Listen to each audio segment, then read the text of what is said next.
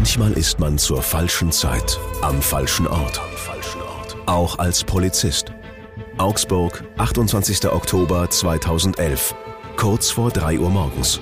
Eine routinemäßige Fahrzeugkontrolle wird zur Verfolgungsjagd und endet mit einer Schießerei im Siebentischwald. Polizist Matthias V. ist tödlich getroffen worden. Die Schützen konnten fliehen.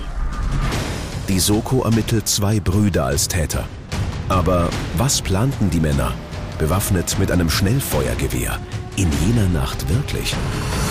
Neue Antworten und unangenehme Wahrheiten. Jetzt im Antenne Bayern Podcast Geheimakte Polizistenmord. Überall, wo es Podcasts gibt und auf antenne.de.